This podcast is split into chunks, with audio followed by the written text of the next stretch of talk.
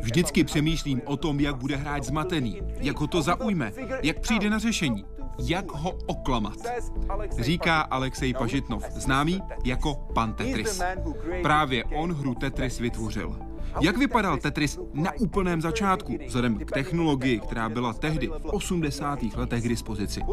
Jaký příběh se skrývá za těmito kostkami a jaké osobnosti tyto kostky mají? A dokážu pana Tetrise porazit v Tetrisu? Vítejte ve světě vědy a otázek současné společnosti. Začíná Hyde Park civilizace.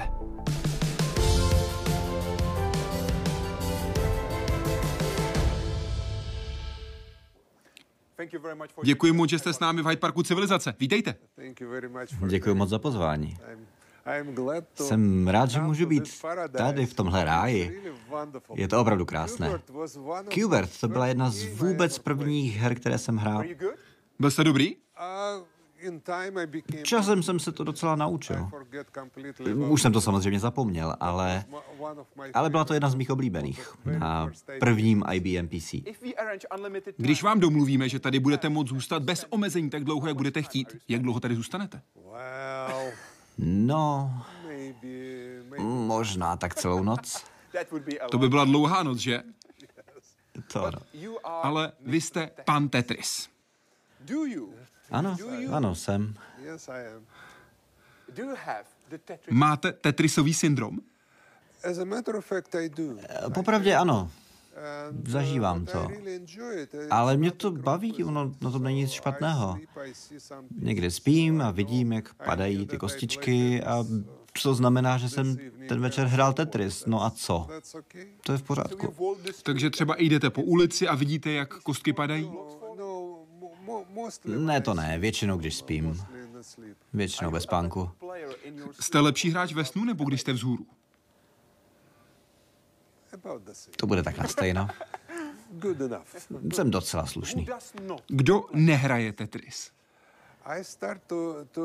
Už se s těmihle lidmi začínám setkávat. S lidmi, kteří o Tetrisu nikdy neslyšeli. Ale předchozích 20 let nikdo takový neexistoval. Ale dneska u těch úplně mladších těm už Tetris nic neříká a s tím je potřeba něco udělat. To musíme spravit a to hned. Když potkáte někoho, kdo nikdy o Tetrisu neslyšel, jak mu vysvětlíte, co je to Tetris? No, zkusím ukázat ty kostky, ty dílky, které padají, dáváte je dohromady, abyste udělal nějaký hezký profil. A když se vám podaří zaplnit celou řadu, tak se vám to krásně vyčistí, najednou je to celé čisté a můžete pokračovat a hrát dál. A nikdy nekončíte. Seznamte se s Tetrisem.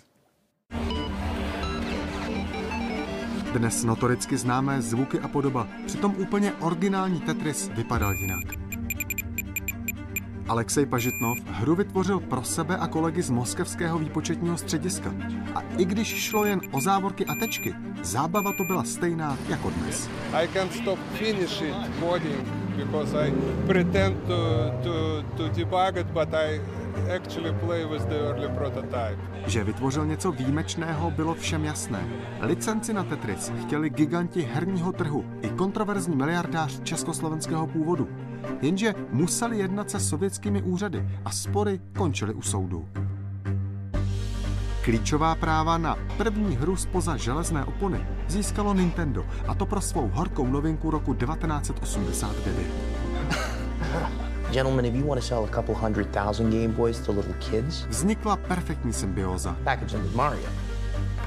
But if you want to sell millions of Game Boys to absolutely everyone, young and old, around the world, Game Boy dostal Tetris package them with Tetris. a Tetris Game Boy do celého světa. Game Boy comes with the outrageous new game, Tetris. A ten se stal jednou z nejprodávanějších her historie a spolu s Mariem, Pokémony nebo Pac-Manem také jednou z nejznámějších značek zábavního průmyslu.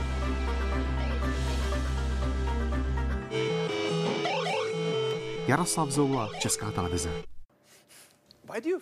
Proč si myslíte, že lidé mají tak rádi Oh, Tetris? mystery. To je velká záhada. Nikdo to neví. A když na to herní průmysl někdy přijde, tak bude vypadat úplně jinak. Úplně jinak bude podnikat.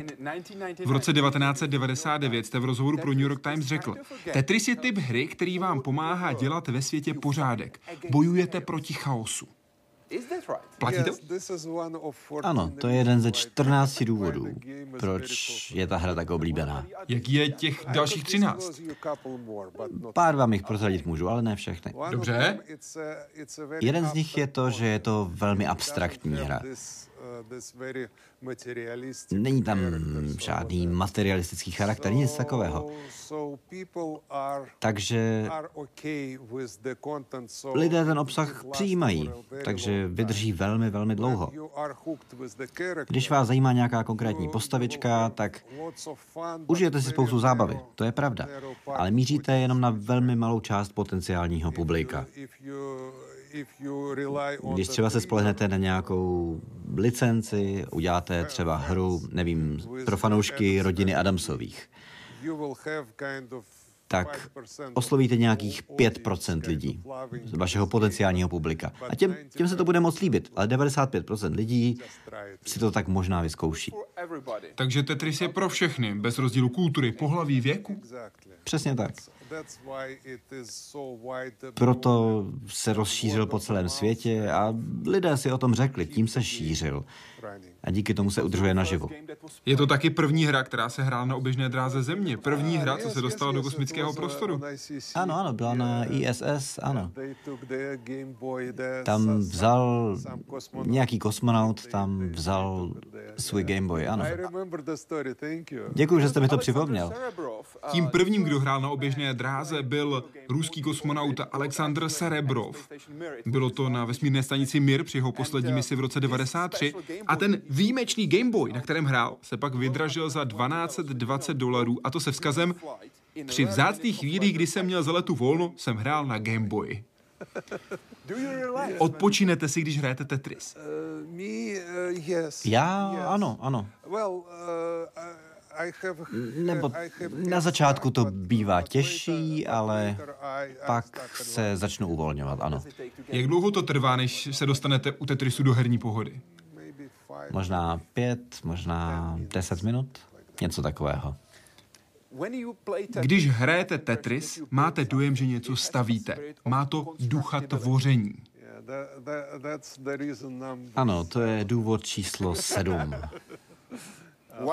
Proč mají lidé rádi Tetris? Na druhou stranu něco vytvoříte. Vytvoříte dokonalou řádku a ta zmizí. Ano, Nemělo by mě to štvát, že jsem něco vytvořil a ono to okamžitě zmizelo? Ale- was kind of your ultimate goal. to je konec konců váš cíl. Váš cíl není jenom stavět. Váš cíl je uklidit si hrací plochu, připravit si cestu. Something ale podívejte, to, že něco vytváříte, to je vlastně iluze, když se nad tím pořádně zamyslíte. Ale je to silná iluze. Váš kolega Hank Rogers řekl pro Rolling Stones v dubnu 2023, cituji, Tetris vás nutí se rozhodovat, rozhodovat, rozhodovat a to rychleji, rychleji a rychleji. Ano, to, to říká on. Vy s ním nesouhlasíte. Well, I mean, it's, it's Víte, ono je to uh, subjektivní. uh, Někteří lidé nemají pocit, že by nějak rozhodovali. Prostě jenom baví ten takový meditativní stav, ve kterém zkrátka něco dělají. A nemají pocit, že by nějakým způsobem rozhodovali. Že se vedete nějakým rozhodnutím. Prostě si jenom stavíte ten krásný profil, který chcete. A to je taky příjemný pocit. Jaký byl nejlepší hlavolam, než byl vytvořen Tetris? Nejlepší hlavolam. Myslíte na počítači? Ne, myslím obecně hlavolam. A proč to bylo pentamino? Well, Pentamino to byl můj oblíbený hlavolam, ale věřte mi, na, pro všeobecné publikum je to trošku moc, trošku moc přemýšlivé, ale je to skvělá věc. Ale zároveň je to i kreativní hračka, protože většina lidí udělá to, že to vyklepne z krabičky a pak se snaží z těch dílků vytvořit nějakou siluetu, nějaký ornament, nějaký obrázek. A to je kreativní.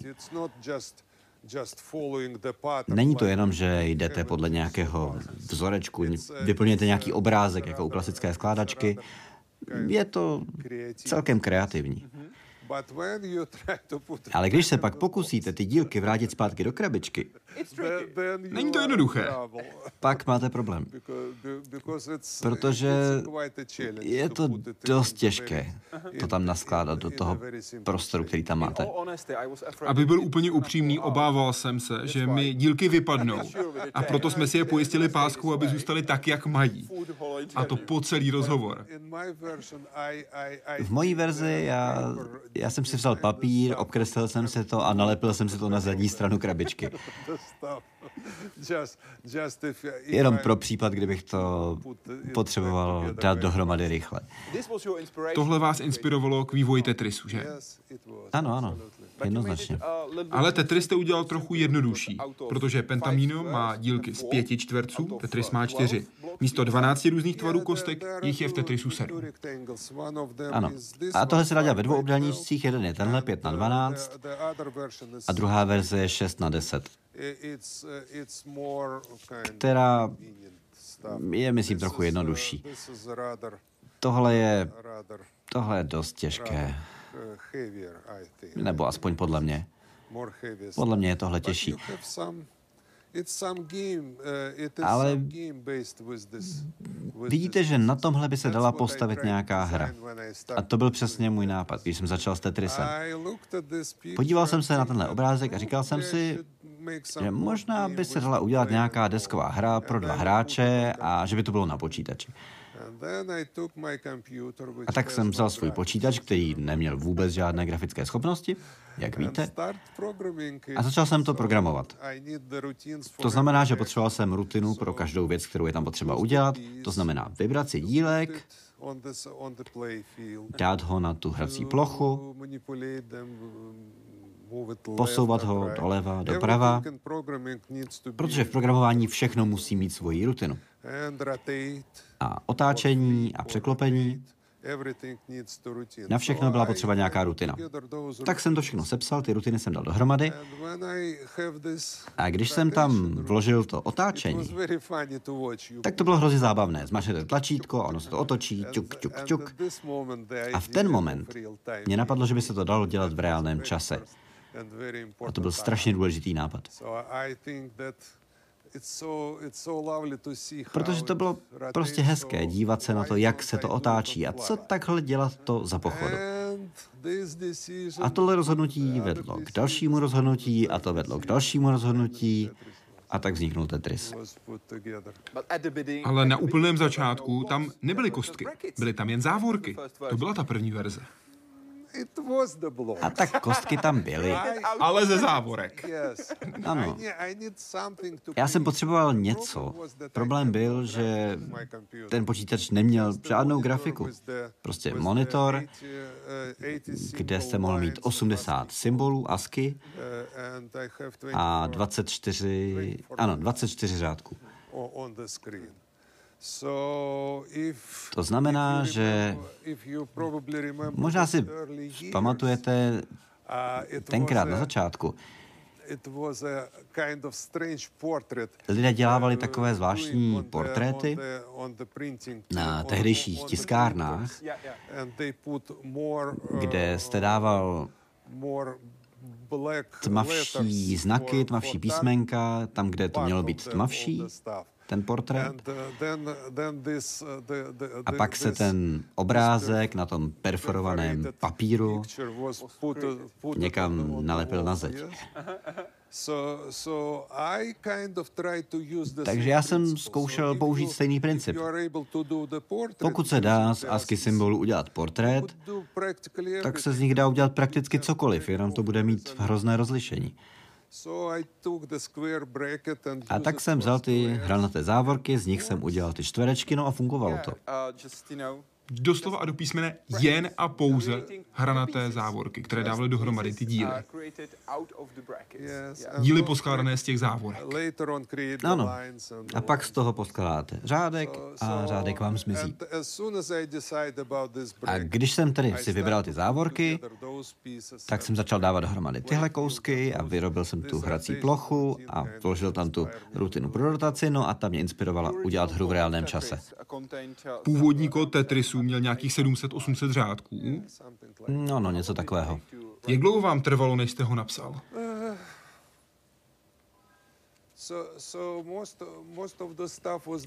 Většinu té práce jsem udělal pro tu hru pro dva hráče. To mi trvalo,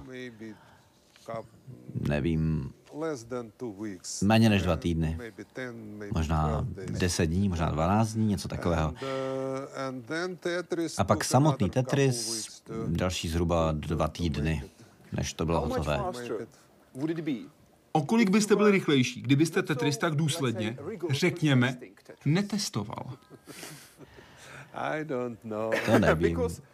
Protože vy jste testoval nebo hrál Tetris? Ano, já jsem zjistil na konci toho období, že prostě jenom hledám záminky, abych hrál a nedodělal to.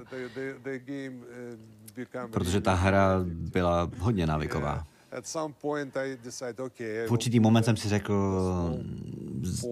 dám tam takové tečky na obrazovku, tak to musím zkontrolovat.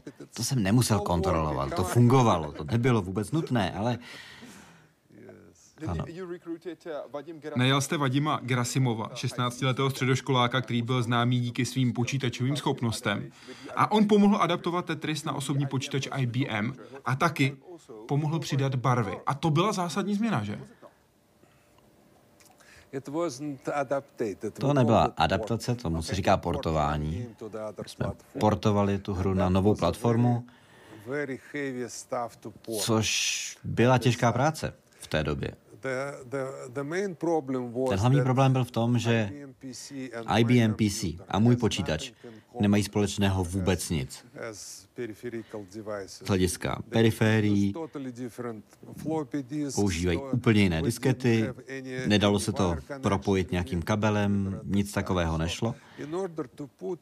Takže aby moje hra mohla běžet na PC, tak bylo potřeba jí celou od začátku přepsat znova, nějakých těch 800 řádků. A na to zapomeňte, to dělat nebudu, jenom tak bezdůvodně.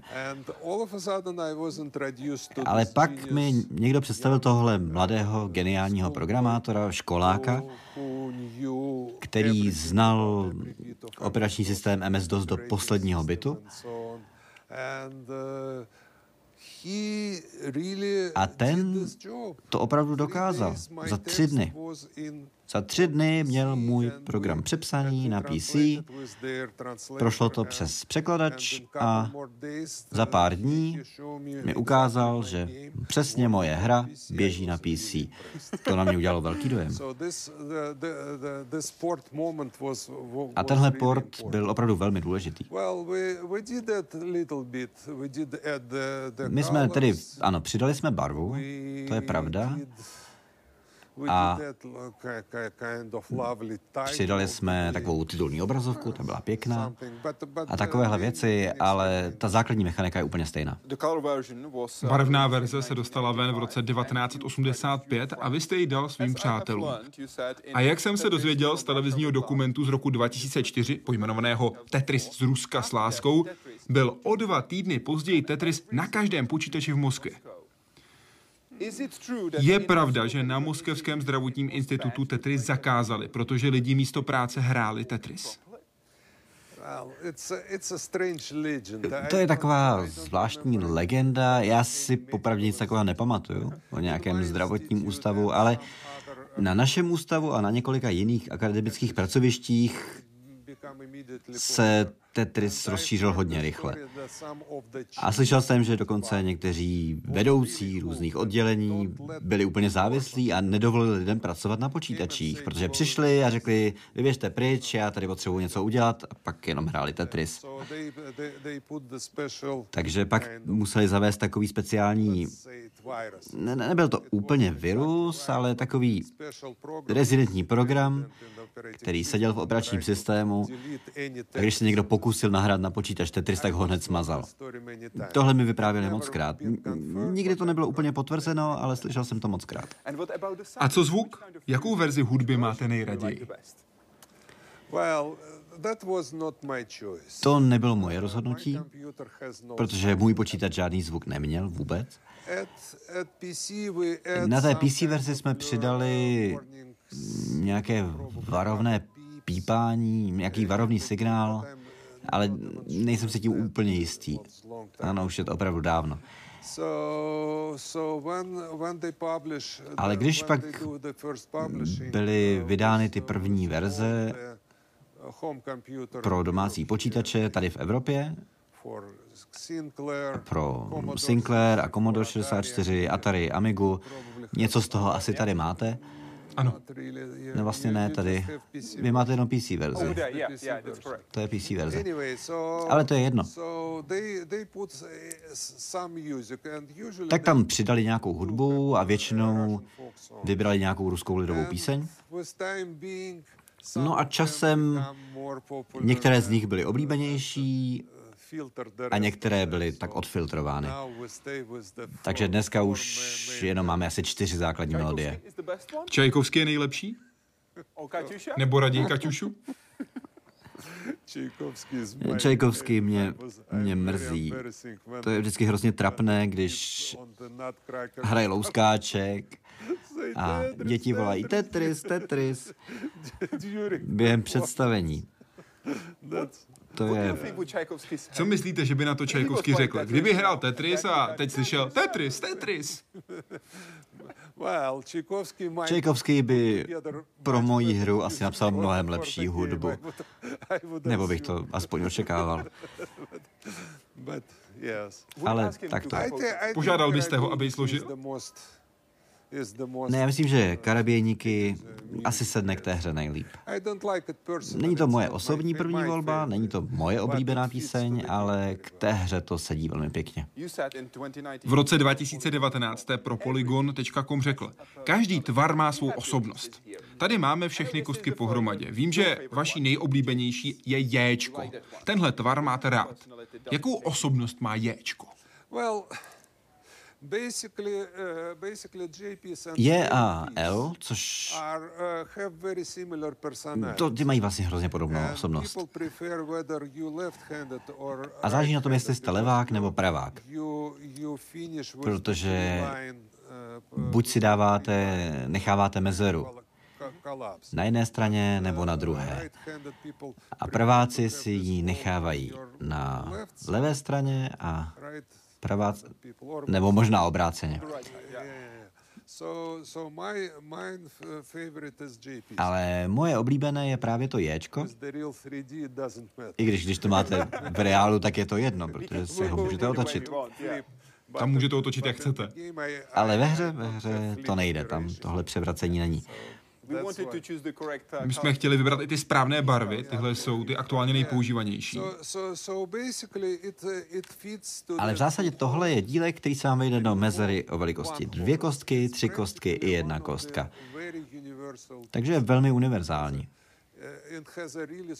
A proto má opravdu silnou osobnost. Ne nejsilnější, ale velmi silnou. A je velmi univerzální. Proto ho mám nejradši. Nejsilnější je Ičko nebo Téčko?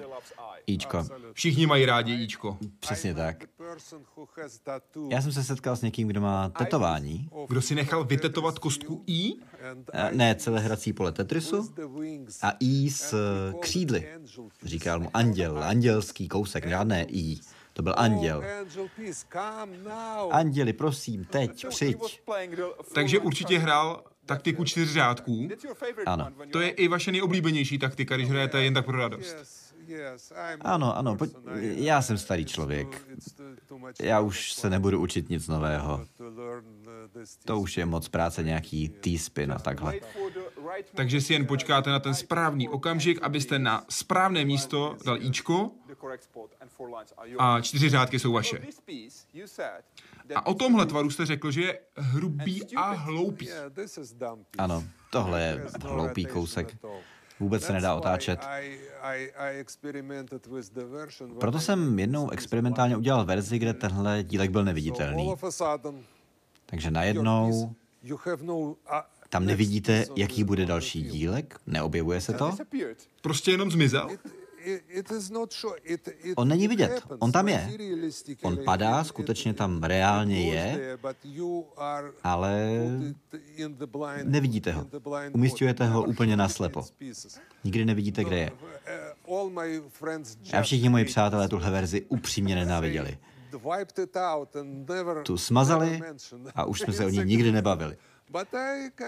Ale mě to docela bavilo, protože je to velké překvapení. Občas. Protože on tam ten dílek zůstane. A pořád není vidět. Ten čtvereček vám zůstane na hracím poli a teď najednou tam schodíte další kostku a ona se zasekne na něčem, co není vidět. Ne, to lidi opravdu nesnášeli. To mi věřte. Mimochodem, koho to tady máme? Alexej Pažitnov, Vadim Gerasimov, originál hry. Zetko a Esko. Jakou mají osobnost? Ty dělají problémy. Tohle jsou ti problematičtí, protože vždycky vám vznikne díra. Ať už ho otočíte jakkoliv, zůstane pod ním díra. A to je ten důvod, proč, když se snažíte udržet nějaký hezký profil, tak tihle vám to vždycky nějak pokazí. A nakonec, ten, co je nejvíc cool. Ano. Většina lidí má ráda tenhle kousek, protože dokáže velmi dobře zapadnout do díry velikosti jedné kostičky a dá se s ním dělat takzvaný T-spin. Já tomu říkám kanálový efekt, ale vlastně je to trochu jak kvantová mechanika. Fyzicky se to udělat nedá, ale ve hře, ve hře to jde. V tom digitálním prostoru. Že se dokáže otočit i na místě, kde to není možné. A to myslím, myslím, že to hrozně podobné tunelovému jevu, který probíhá u elektronu. Je tady a najednou je tady. Pak je to strategie postavená na T. Ano, to je strategie, která se objevila právě díky tomuhle efektu. A tenhle efekt mimochodem byl už v té úplně první verzi, ale já jsem si ho nikdy nevšiml. A ani mě nenapadlo, že by se dal nějak využít. To přišlo až později. Mají se tyhle kostky navzájem rádi? Žijí dohromady, no, jsou rodina. Máte rád úplně každého člena své rodiny? To asi úplně ne, ale stejně s ním žijete. Takže kdo je ten problémový bratranec? Asi Zetko. A matkou rodiny by bylo Ičko? Ne, to je, to je válečník, ochránce. Takže to by... Pokud se ptáte mě tedy. Takže Ičko by bylo otcem rodiny? Něco takového. Starší bratr možná, který byl v armádě. A matkou tedy je? Matka asi nebo víte, nebu, nebudem, nebudem tam zabíhat. Abychom neřekli něco politicky nekorektního. O rodině a... Teď se cítíte na tenkém ledě. Ano, ano. Kdybyste přidal ještě jeden tvar, jak by taková kostka vypadala? Kdybyste musel přidat ještě jednu kostku, jaká by to byla? Máme jenom čtyři čtverce. No takový dílek už neexistuje. Všechny z nich jsou tady. Ano, jsou tady. Ale kdybych neměl nějaká, nějaké omezení a mohl přidat další dílek, tak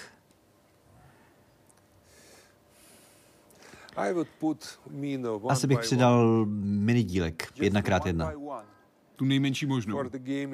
Ano, a jenom kvůli té hře, protože bylo by to jednodušší a byl by to velmi ceněný dílek, lidi by byli hrozně nadšení, když ho uvidí, protože vyřeší jejich problémy.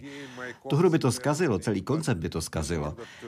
Ale zase lidi by mě k tomu asi přinutili, skroutili by mi ruku za záda a zkrátka bych to musel udělat.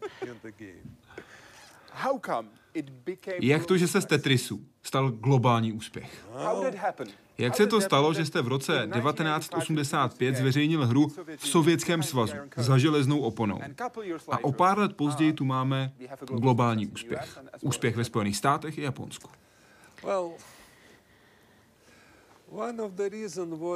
Jeden z důvodů je to, že Existovala taková psychologická bariéra v té době u těch prvních osobních počítačů.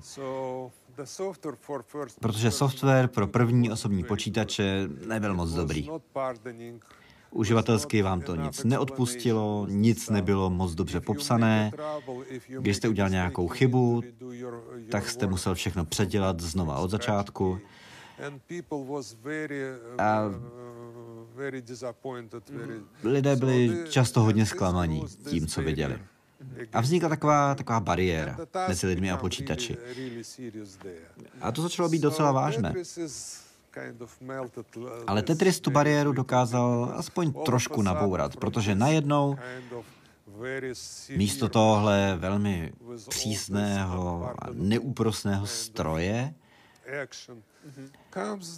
máte vlastně něco hrozně užitečného, atraktivního. Je tam taková malá hra, kterou hned pochopíte, která je intuitivně naprosto srozumitelná, víte, co máte dělat a jak. A já si myslím, že to byl velký faktor a velká část té oblíbenosti. Protože to byl takový sociální jev. Taky nastupovala nová technologie. Váš kolega Hank Rogers v roce 2014 pro Time řekl, lidé říkají, že Game Boy udělal Tetris a Tetris udělal Game Boye. Oba výroky jsou pravdivé. Má on pravdu? Jednoznačně ano. Protože my vlastně oba říkáme něco hrozně podobného.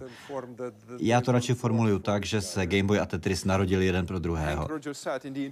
Hank Rogers řekl už ve zmiňovaném rozhovoru pro Time, cituji, Přesvědčil jsem generálního ředitele amerického Nintendo, Minoru Arakavu, aby raději prodávali Game Boye s Tetrisem, ne s Mariem. Řekl jsem mu, Jestli chcete, aby Game Boy kupovali malí kluci, dejte na něj Maria. Jestli chcete, aby kupovali všichni, dejte Tetris. Jak by vypadal příběh Tetrisu, kdyby se rozhodli pro Mária a ne pro Tetris? No nebyl by to tenhle příběh, ale byl by to nějaký příběh. Ono by se něco stalo tak jako tak. A já jsem velmi rád, že k tomu došlo. Jinak protože Game Boy byl úžasný stroj. A myslím, že pro vaši generaci toho udělal strašně moc. Spousta chytrých lidí, spousta aktivních lidí. Lidí, kteří se počítačů nebojí. Kteří se vůbec nebojí technologie a pracují s ní. Velkou roli v tomhle se hrál Game Boy. Protože začali si hrát, když ještě ani pořádně neuměli mluvit. Je to dobře? Ano, jasně, určitě. Určitě hrát hry dřív, než začnou děti pořádně mluvit? To je jedno, když vám to dělá radost. Hank Rogers se hrál zásadní roli. Vaše spolupráce je naprosto klíčová a to ať už jde o patentové nároky nebo o rozšíření hry. V rozhovoru pro Arts Technica jste řekl, mě můžete říkat pane Tetrisy. A on říkal, mě můžete říkat doktore Tetrisy, protože jsem udržel Tetris naživu po celé ty roky. O vašem prvním setkání jste řekl, konečně jsme našli toho pravého, kdo si přijel pro práva k Tetrisu. Už dřív totiž přijeli jiní, ale vám se nelíbili. On do Sovětského svazu přijel tak trochu potají a řekl si o práva.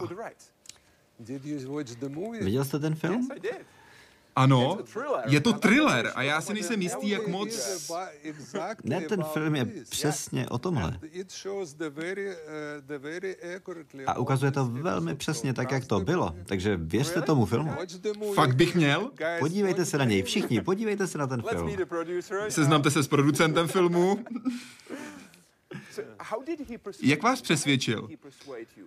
Proč si myslíte, že vás přesvědčil právě on? Čím to bylo, že po prvním setkání jste věřil, že on je ten pravý a jiným jste nevěřil? Proč byl tak mimořádný? Já se snažím si vzpomenout, ono je to už docela dávno. Tak jen pár desítek let, pár desetiletí.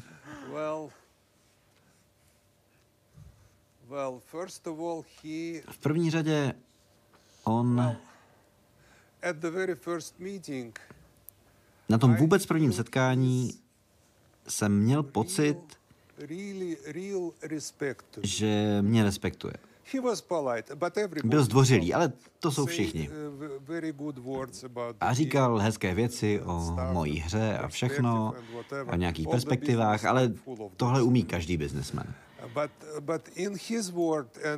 Ale v tom, co říkal a v jeho očích, jsem cítil, že to opravdu myslí vážně. A to pro mě znamená hodně. A později jsem zjistil, že i on je herní designer. Taky designoval vlastní hry. To znamená, že tomu rozumí a že ví, co je důležité pro mě. A nějak zkrátka jsme si sedli, skoro okamžitě. A my Rusové nejsme moc důvěřiví. Takže jsem velmi pečlivě sledoval všechno to, co mi navrhl z hlediska toho biznesu. A on byl naprosto transparentní. Všechno bylo naprosto poctivé, všechny karty vyložil na stůl.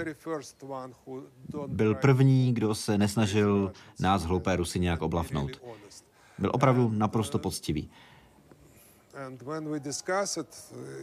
A pak jsme o tom mluvili v našem ústavu v Elorgo, co tedy budeme dělat. A já jsem řekl, asi bychom mohli dostat víc peněz od někoho jiného, ale strategicky si myslím, že tohle je nejlepší partner. A nakonec jsme tedy rozhodli vybrat právě Henka. A to bylo další, další velké štěstí pro Tetris kromě Gameboye. Práva k Tetrisu se řešila dlouho. Bylo hodně nároků, hodně debat, soudních sporů. Od kdy je Tetris skutečně váš a Henka? Myslím, že od roku 1995. 95. 95 jsme to dostali a to bylo po nějakých pěti, možná víc letech diskuzí s různými partnery ohledně toho, kdo je tím vlastníkem. A Hank nám pak vyjednal nějaké dohody o nějakém odkupu a od té doby je to naše. Těch prvních deset let, mezi lety 1985 a 95, platila dohoda, kterou jste uzavřel se Sovětskou akademií věd, podle které právě oni mohli využívat Tetris po celém světě po dobu deseti let. Ano, ano, ty práva jsem dal jim. Od kdy dostáváte peníze za Tetris? Protože na začátku jste nedostával skoro nic. Ano, no od, roku 90... 95? Když tahle dohoda vypršela, tak eh, jsem začal dostávat nějaké tantiemy. Rostou? Neptám se teď na konkrétní číslo, spíš mě zajímá, jak se teď vyvíjí situace vzhledem k tomu, že Tetris jste vytvořil v roce 85. Je to docela stabilní.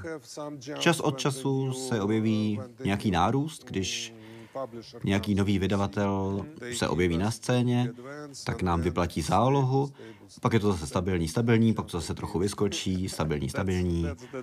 Tak to v zásadě funguje. Co jste si koupil za první peníze z Tetrisu?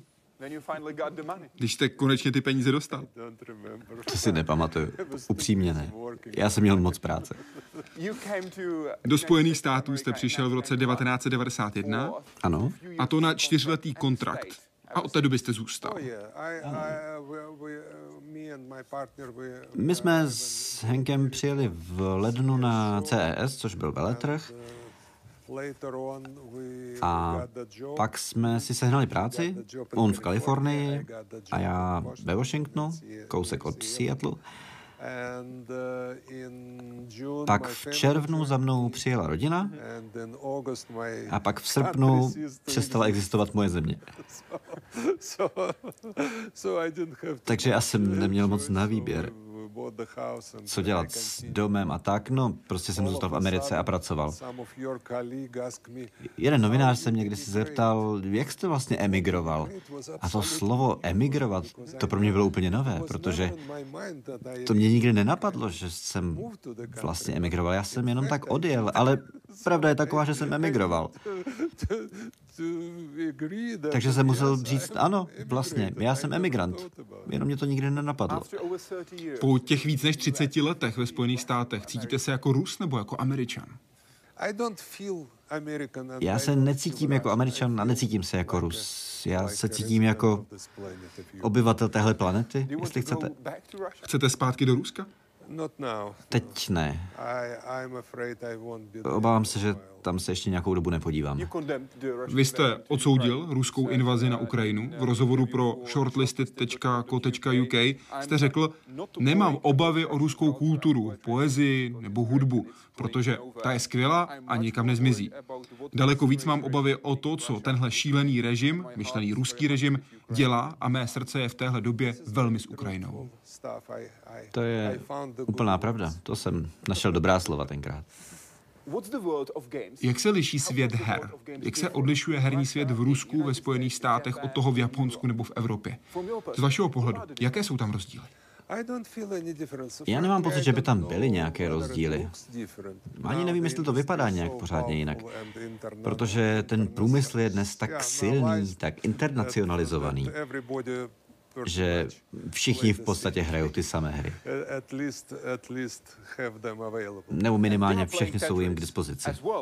A také hrají Tetris, protože v Tetrisu jsou i mezinárodní soutěže. V rozhovoru pro shortlisted.co.uk jste řekl, už skoro 40 let se dívám na děti, jak hrají. A ta nejpůsobivější věc se stala už dávno v minulosti. Byla to první soutěž v Tetrisu v Japonsku. Vzpomínáte si na toho kluka, který za vámi přišel? Ano, na to si vzpomínám. To na mě udělalo opravdu velký dojem. Co se tam stalo?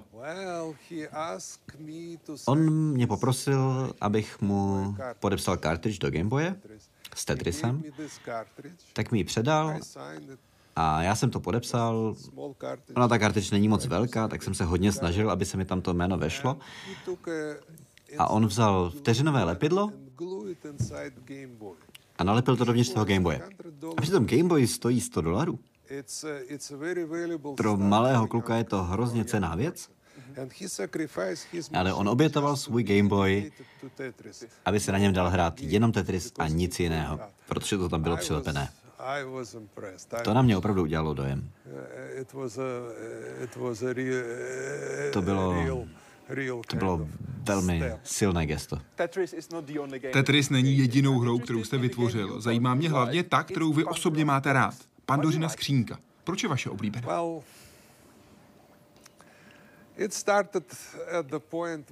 To začalo, když jsem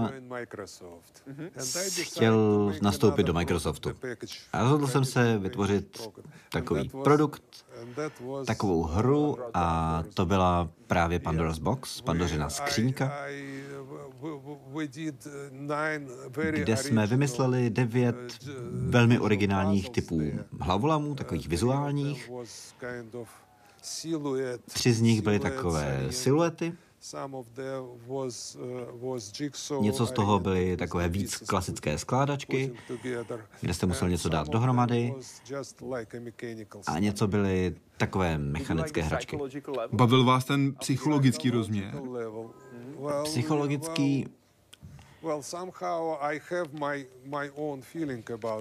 já mám nějaký vlastní pocit z toho, jaké to je, ale nějak se to nesnažím analyzovat. Ale analyzoval jsem tu mechaniku, to hodně.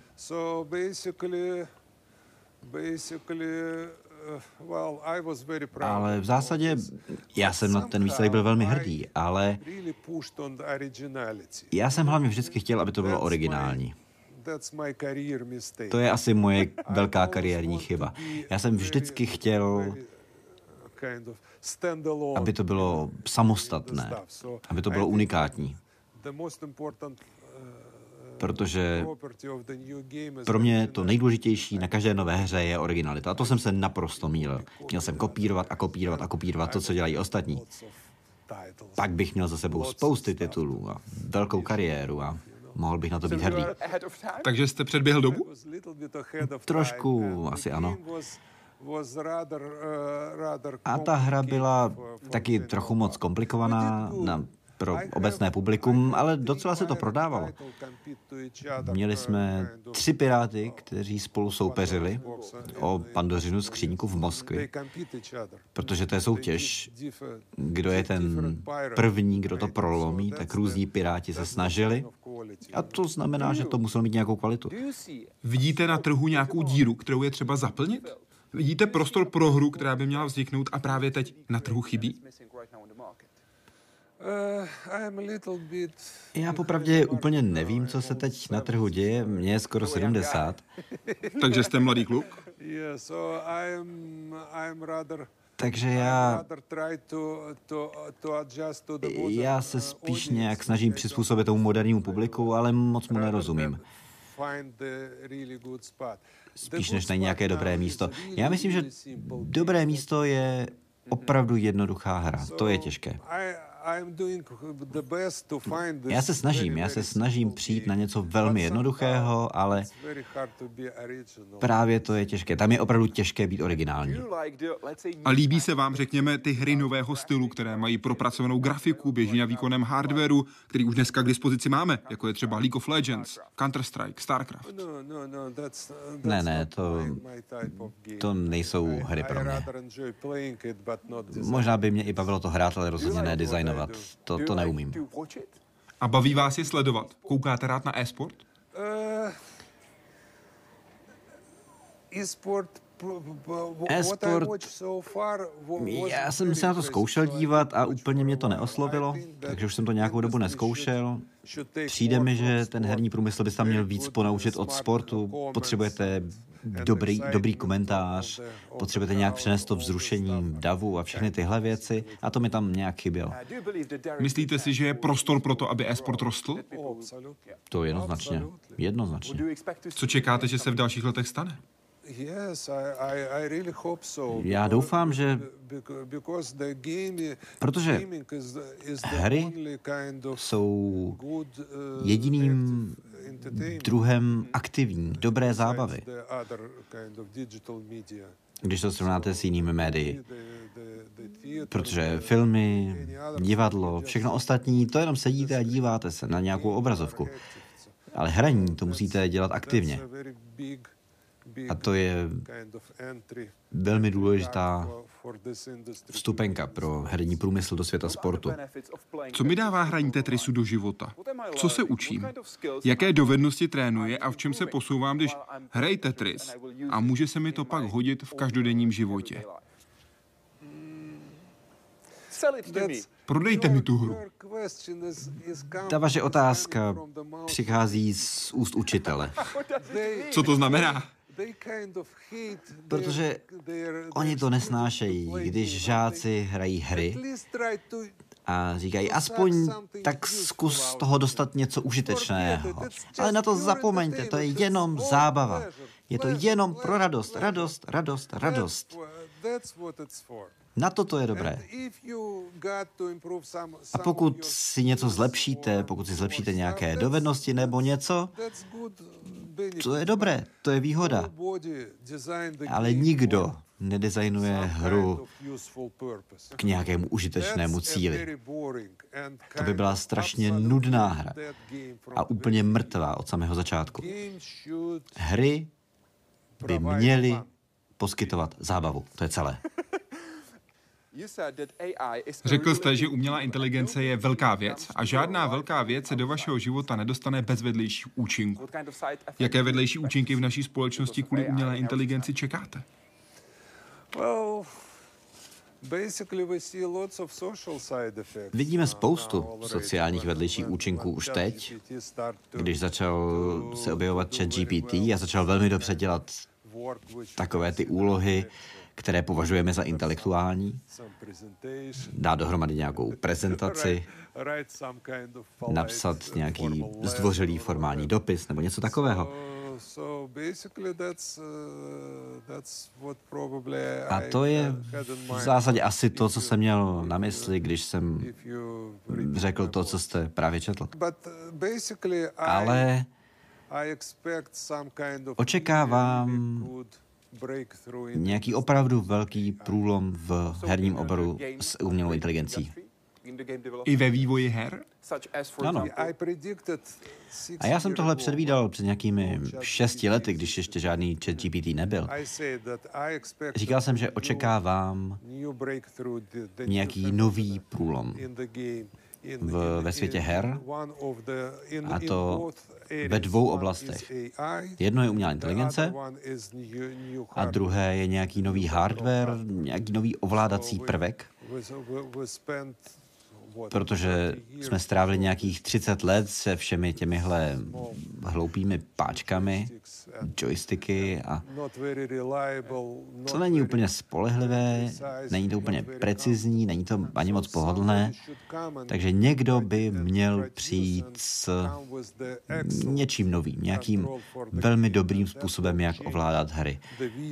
A to změní tu celou vizi a všechny ty příležitosti a všechno. Něco takového this očekávám. A to druhé je umělá inteligence, ale nemám nejmenší AI ponětí, jak se umělá inteligence bude ve hrách používat. Kdo je dobrý tvůrce her?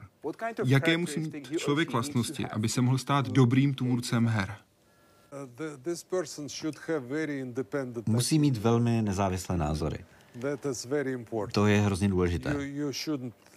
Neměl byste poslouchat To, co říkají lidi z marketingu, o tom, která hra se teď zrovna nejvíc prodává a tak. you should think Ne, měl about byste se zaměřit na tu svoji myšlenku. This. A tam to necháme. A co musí mít dobrý hráč Tetrisu? Jaké vlastnosti potřebuje dobrý hráč Tetrisu? Vytrvalost. Persistence first. Vytrvalost, ta je nejdůležitější. And, uh, A, and big patience. a hodně trpělivosti. Uh, A já nevím. Jak často hrajete Tetris? Uh, Dřív jsem ho hrával docela často, ale posledních pár let už nějak moc ne, už tak. Už tak míň. Ale i tak řekl byste, že pořád máte slušnou formu? Já nevím. Asi víceméně dobře. Zahrajeme si? Můžeme to zkusit. Rozhodně to můžeme zkusit. Trochu tady uklidím. Celá rodina se může dívat odsud, takže budeme připraveni na souboj v Tetrisu s panem Tetrisem. Teď je to na vás. Jakou stranu chcete? To je jedno. Nechám to na vás. Vyberte, která se vám líbí víc. Třeba tahle, ta je dobrá. Dobře, tuhle. Jdeme na to. Okay, let's Tak dobře, jdeme na to. Up for the victory. Hurá za vítězstvím. Are we playing for Budeme hrát who has the most points? na body nebo na nejstylovější řádky? I don't know. I play. Já nevím, já tu hru hraju po každé úplně stejně. Takže jde vždycky o vítězství, co? Samozřejmě, samozřejmě jde o vítězství. Tohle je verze se záludnostmi. Ano, ano. Oni nechtějí, aby člověk za ten svůj jeden čtvrták hrál moc dlouho. Moje mutinka hrávala Tetris, když jsem byl malý kluk. Vážně? Já jsem nebyl schopný hrát. Já jsem to nedokázal zvládnout. A proč ne? A hrál jste? No ale fakt hodně špatně. Byl jsem hodně malý, bylo mi tak šest. Ah. Aha.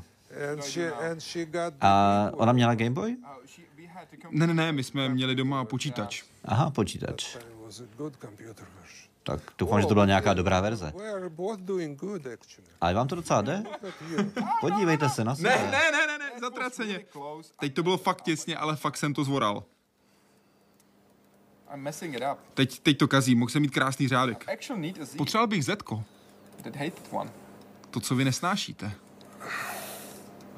You are keeping it clean. Ale vy to teď pěkně čistíte. Trying to.